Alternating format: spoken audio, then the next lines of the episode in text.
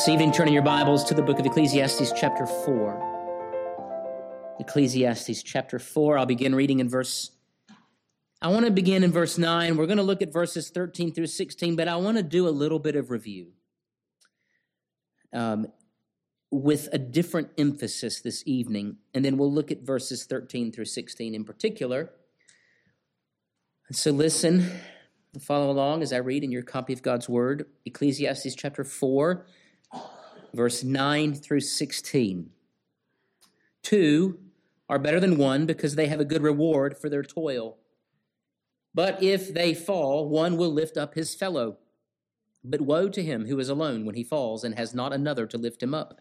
Again, if two lie together, they keep warm, but how can one keep warm alone? And though a man might prevail against one who is alone, two will withstand him. A threefold cord is not quickly broken. Better was a poor and wise youth than an old and foolish king who no longer knew how to take advice.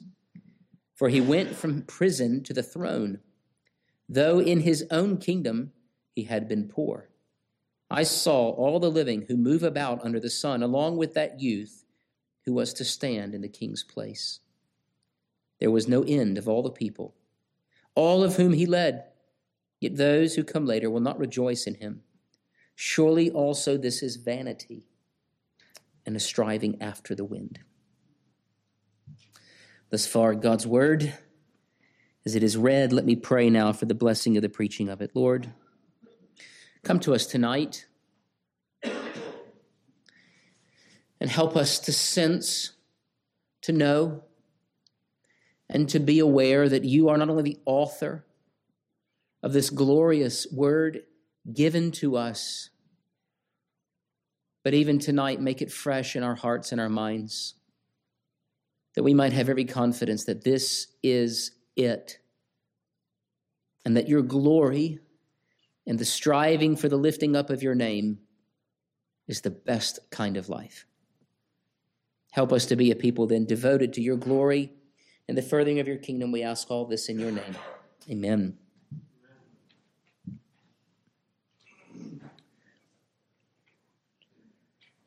As we look at much of what Solomon has to say in the book of Ecclesiastes,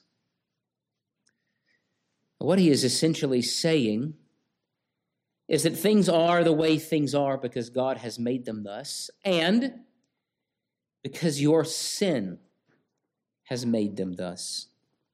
There are two realities that afflict and affect all of our lives. And that is number one, we are made by God, we are made for God. But despite this glorious beginning, we live in a world touched by sin. And so Solomon refers to this cursed life as life under the sun.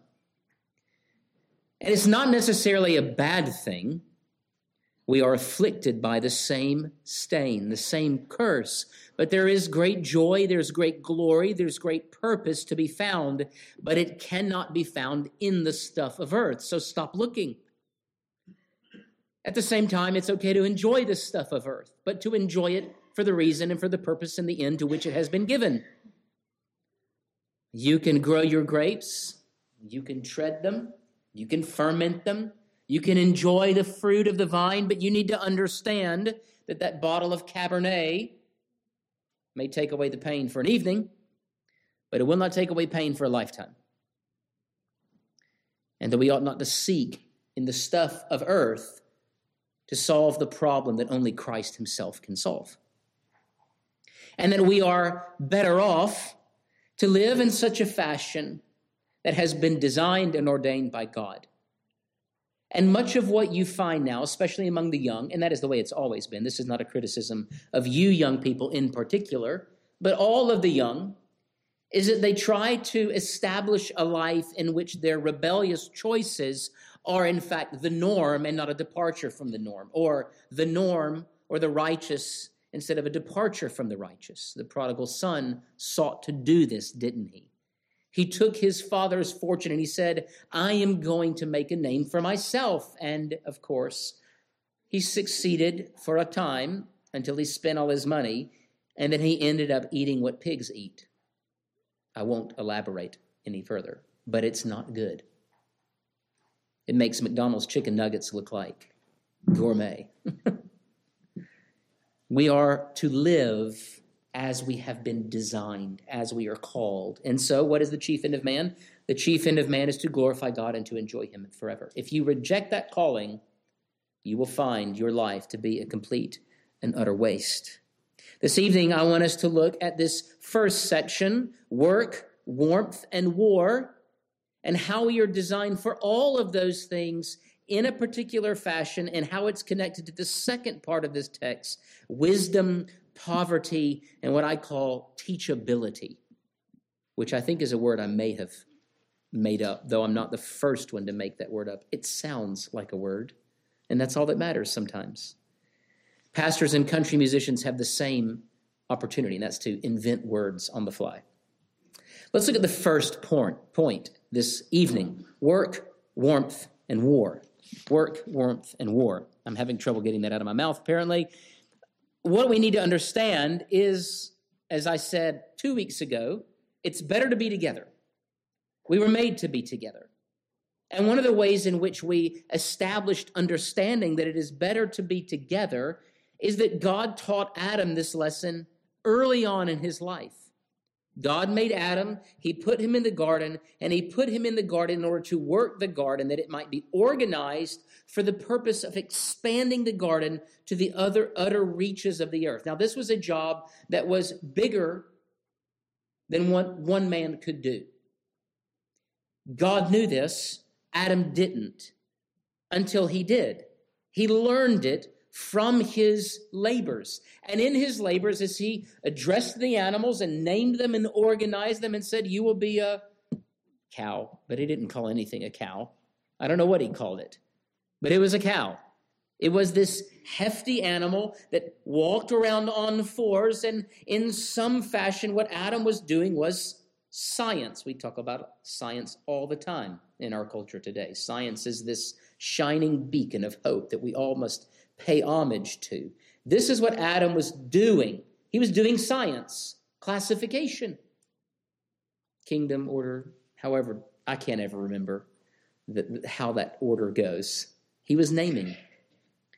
And he was doing it because God commanded it. And as he walked around the and he named all these animals, he saw that there was no one else like him. He learned that from his labors. God allowed Adam to learn that. And so God made a partner. Not just a partner in tending to the garden, but a, a, partner that would work with Adam to not just take dominion over creation, but fill creation through procreation. He gave to Adam a perfect complement. And Adam, when he saw that perfect complement, recognized her for who she was. And he said, At last, this is bone of my bone and flesh of my flesh, a like person. Well, the only other person. and in that moment, we find a well, this is Adam, and uh, this is, well, it's actually man. This is woman. And he invites the woman to come to the man, and, and, and then they're married. Husband and wife, the beginning of all creation. And from those two come all mankind. Now, there is a certain arrogance in sinful man, modern man. And when I say modern man, every man who is alive speaks of modern man in the same way. The men who are sort of pushing philosophy and ideology and the ideas. These modern men say, you know what? I don't need anyone else, just myself. I can succeed on my own. And so, uh, Solomon, as he's writing about those who endeavor to live in such a way, either purposefully alone or the choices they make alienate them from one another, he is saying that if you are alone, you cannot enjoy in the same fashion and war in the same effect or work with the same fruit if you do it alone. You have no one to enjoy it with. And sometimes that being alone is by choice, and sometimes you're just prickly. You're just prickly. I saw a picture of a, a, little rodent the other day that got a little too close to a porcupine, and I thought, well, did that rodent not understand? Was it attacking the porcupine, or did it just want a hug?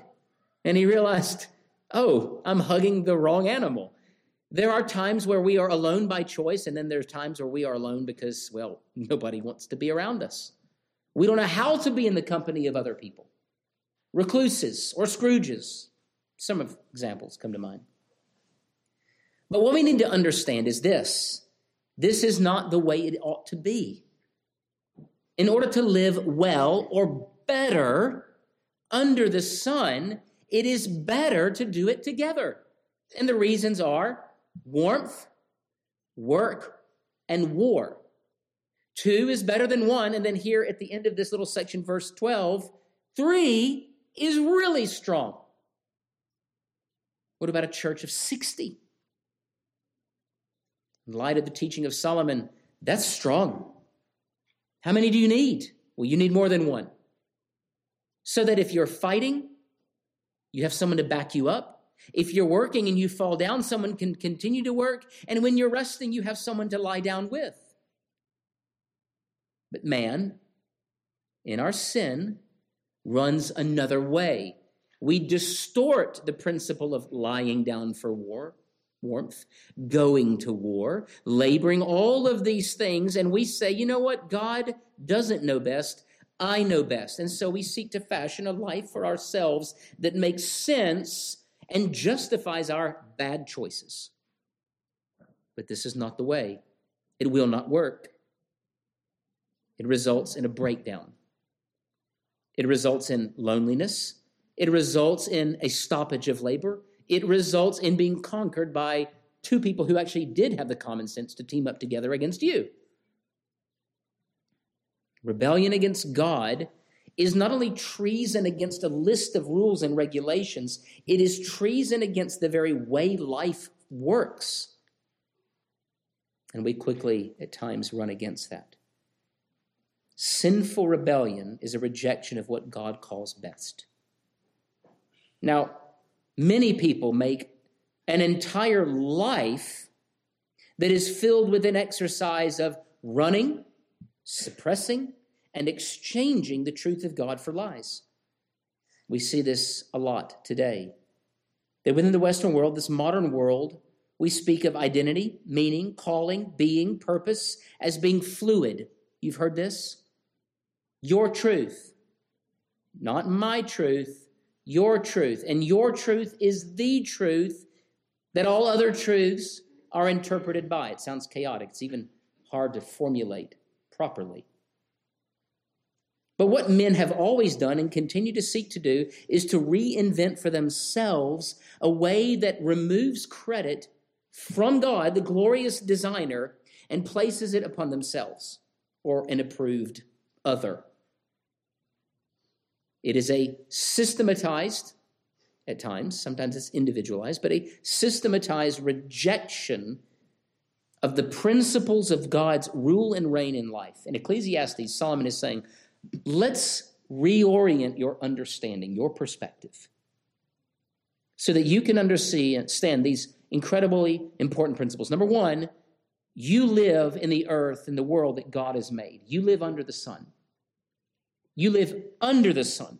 He lives above the sun. You live under the sun. And your life, by contrast to his life, is very, very, very short and insignificant in a sense. And so, what we need to do is we need to push back against the lies that we have always been told and are even being told today. Solomon would call the readers, those who endeavor to be taught, to come to their senses. You have to wake up and see that things are the way they are by God's design and also by the distortion of sin that wreaks havoc upon the world. And that maturity, or you might say Christian maturity, is learning to function successfully, joyfully, Christ exaltingly in a world that is constantly pushing against or seeking to draw you away from your God given chief end to glorify and enjoy Him. To switch sides, to move away from, to rebel against God's calling. And so Solomon here calls things better. It's better this way. Now, oftentimes when you're young, what is your initial response to? It's better if you do it this way. Parents, have you ever had this experience? Children, have you ever had this experience? Your mom or your dad says, Here's what you need to do, and this is the way you ought to do it. And you're principled, and you're principled in this way. Because they told me to do it this way, I'm going to do it another way. Did you not realize your parents were also testing you and you failed that test? And what is that test? It is the test of listening to the voice of wisdom. And so the job gets done, but the parent goes, oh, Man, did you listen? and every inclination in the heart of a son and daughter of Adam is what? When you hear, Thou shalt. Well, did God really say that? No. I think I'll try it this way. And lo and behold, you act outside of the design of God, and pew! Well, sometimes there's temporary judgment, sometimes there isn't. In fact, it's actually a blessing to receive temporary judgment. I'm not talking about lightning from heaven, in case you're wondering, uh, because I've never seen that happen, though I've prayed for it against others, not necessarily myself. But there's certain inalienable laws I want to be a bird. Well, God didn't make you a bird. Don't jump off a house. I want to be a boy. Well, God didn't make you a boy, He made you a girl. These are the rules that our culture says if you name yourself something, it's true. Well, I'm president. So, you know what? I'm king. So, all of you from this point on, you bow down and pay homage to me. And what does everyone else say? I was king before you, long before you. In fact, this is the problem with kings. And that is what Solomon talks about next. Let's look at verse 13. Better was a poor and wise youth than an old and foolish king who no longer knew how to take advice. It sounds like the beginning of a moral tale. In fact, there are many moral tales here in the book of Ecclesiastes. And it leads me to my second point wisdom, poverty, and teachability. And here again, Solomon says something is better. Two is better than one, and even three is strong. And so commit yourself to fellowship with others so that you might better delight, more faithfully work, and protect yourself against the things that are in this world under the sun. But there's also something better. A poor, wise youth is better than an old and foolish king whose folly is defined by no longer taking advice. And so, what do we see Solomon doing again? Setting a contrast Two is better than one. Poverty and wisdom is better than folly and power. In fact, it's poverty, wisdom, and youth versus what? Wealth, folly, and age. Solomon's saying there is something better in this world than you might initially think. I mean, who wouldn't want to be, maybe not an old king, but a rich king or a wealthy queen? You don't get to be a queen or a king and not end up with some wealth and power, right? That's what a king and a queen are. They are the highest position of authority in the land. Wouldn't that be great? It would be great. Except there are some serious downsides to such a position. And those downsides are listed here. In fact, it's a very specific description of this old king. He doesn't listen. What is interesting is the beginning of this king. He was not always an old, foolish, hard hearted king. Before he was king, look at what he was. Uh, he was, verse 14, he went from prison to the throne. Though in his own kingdom he had been born poor. I mean, this sounds like the all American, aside from the king part, rags to riches story. It's the story of a, a boy born in, in slavery, in imprisonment, and he worked his way all the way to the throne of some nation, some hypothetical kingdom. And despite all of the challenges that he had to work through, and he got to the throne, that after a time, all of that poverty, all of that hard experience, he lost it and he stopped listening. Which says what about wealth and power?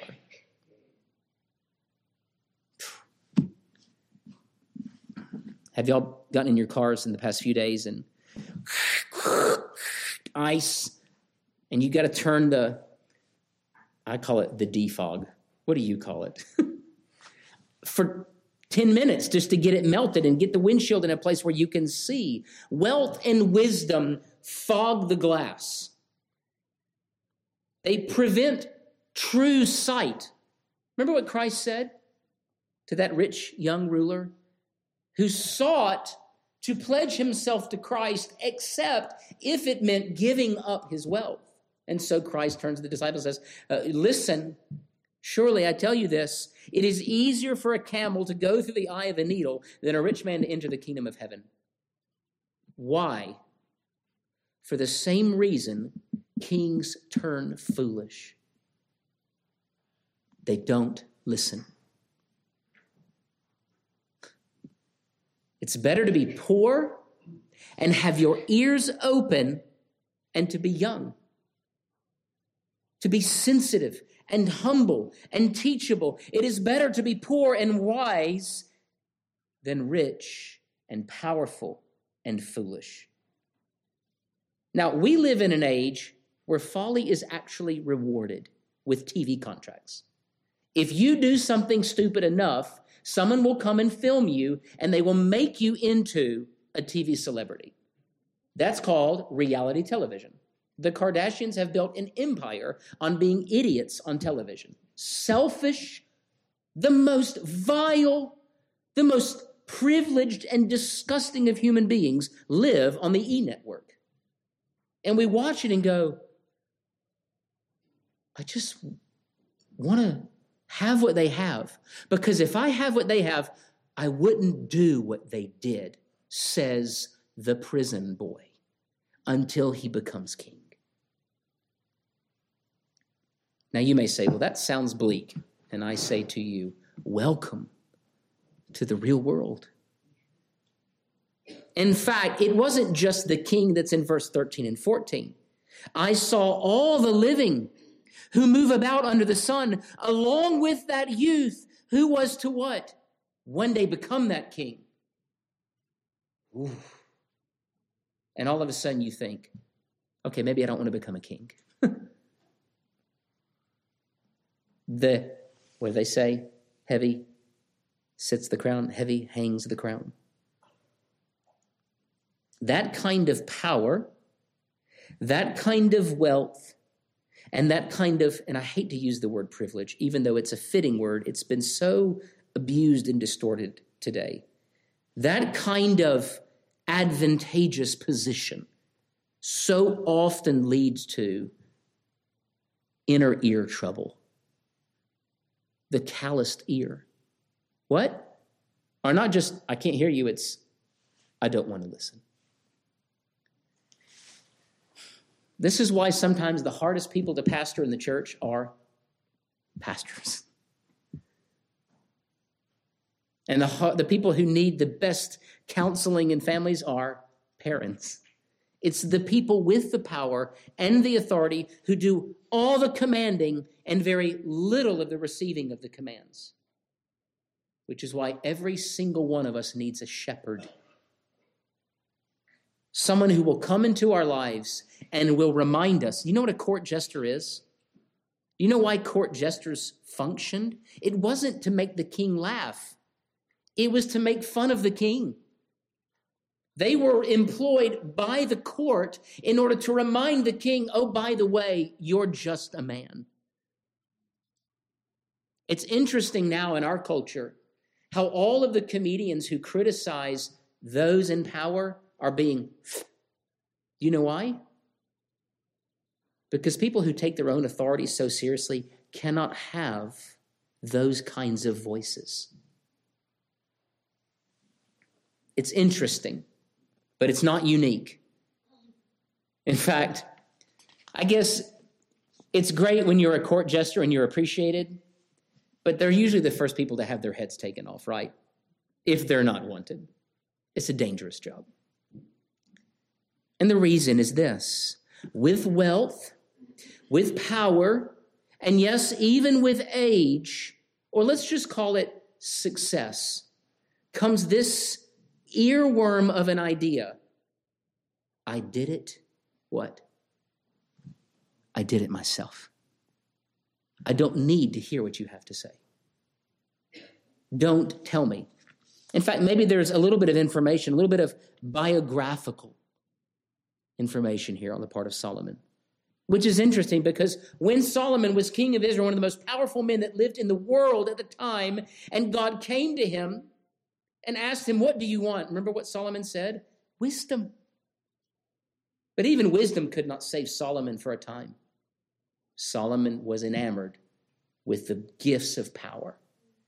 And with his many wives and many concubines and all the treasures of earth, guess what happened to his ears over time?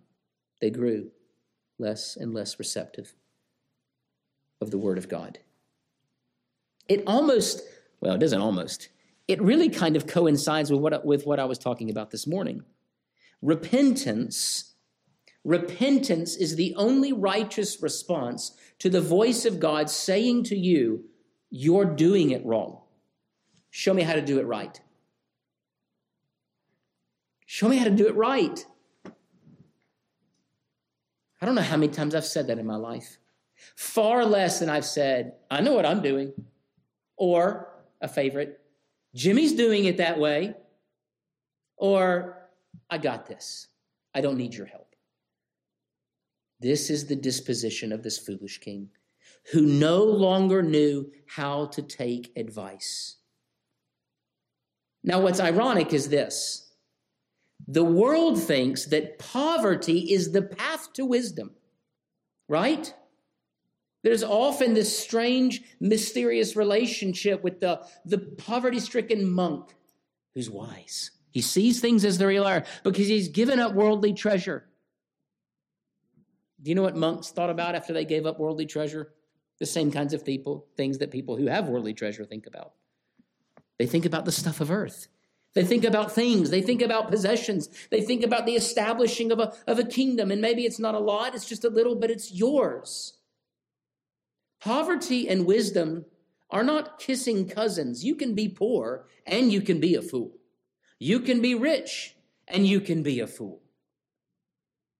In fact, all men before God, in terms of wealth, wisdom, and power, are all paupers. We all come begging to the gate and we say, could you spare us something?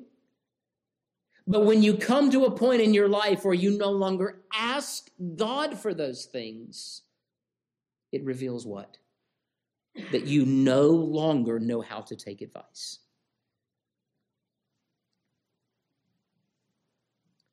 Wisdom is the wealth. Wisdom is the wealth. That's what makes the youth different from the king. It isn't age, it isn't wealth, that is money. It's to see that wisdom, which is a disposition of humility and teachability before God, that's, that's the wealth. Samuel was wise even in his young years. And Eli taught him he taught something to Samuel he would not and could not teach to his own boys. What did Eli teach Samuel? The next time God comes to you and says, Samuel, what do you say? Speak, for your servant is listening. And you know, Samuel remained faithful. But the heart of that soft young boy can be so easily distorted and corrupted by sin. And by the time you're an old, powerful, wealthy man, you've stopped learning how to say, Speak, for your servant is listening. And of course, the other great example of that we see in the Garden of Gethsemane, John chapter 17, where Jesus is pleading before the Father, and in his humanity, he is saying, Can we do this another way? This is going to be terrible. And yet, Christ confesses to his Father, Yet at the end of all of this, not my will, but your will be done. Christ didn't need advice. But what goes hand in hand with the ability to listen is a surrendering of your will to the Lord. And that is what Solomon says is the great treasure that lasts. Because your kingly wealth doesn't. Verse 16 There was no end of all the people, all of whom he led, yet those who come later will not rejoice in him. Why? Because he's nothing. He's nothing. We don't even know where his tombstone is. He's a fake guy, right? He's every guy. He's hypothetical, but he could be any one of us. I mean, how many of you have learned the names of the presidents of this country? Did that change your life? Did it? Because I never did, and I, am a little jealous if it did change your life, because I was never made to learn the names of the presidents. And sometimes I wonder, why do we need to learn the names of the presidents? Maybe for this reason. None of them are really that great. And there's some that will come later. How many rulers of earth came before George Washington? I don't know their names. You know the French kings, the English kings, the German kings, the Russian kings, czars as they call them, the pharaohs, the emperors of China. I don't know any of their names. And if I did know their names, it wouldn't change my life one bit, except to know this they're all the same. They're all the same. They went from not being king to being king. And all of this swirling and whirling that goes on under the sun all goes on under the careful watch of Christ, who is King of heaven and earth. And it is his name that we need to know. It is at the name of Christ that every knee shall bow and every tongue shall confess that Jesus Christ is Lord. And so, whether you're high or low, rich or poor, whatever your race, sex, status, there is nothing so valuable as wisdom it is the highest form of capital on earth. And do you know what? You can mine it at any time, anywhere. And Christ says, You can't ask for it in such a way that you will ask beyond what I can give. That's pretty amazing. There are computers that people build just to mine Bitcoin. I, I guess they still do that. I don't know. I never got into it. But you can mine the richness of the mind of God. And what he promises you is a wealth that will not leave you an old, foolish king, but an old, wise man or woman. As the scriptures say, those who are old that still bear green leaves, who are still alive. Now, people may not rejoice in you. In fact, the promise isn't that if you seek after Christ, people will remember you. They won't. They just won't. I don't know who my great, great, great grandparents are. I have no idea who they are. They could have been kings, and I would never know. So, what are we to do? Do not invest in that which cannot last that which is not really wealth, and do not let the things that this world calls wealth enchant you away from what Christ says is wealth.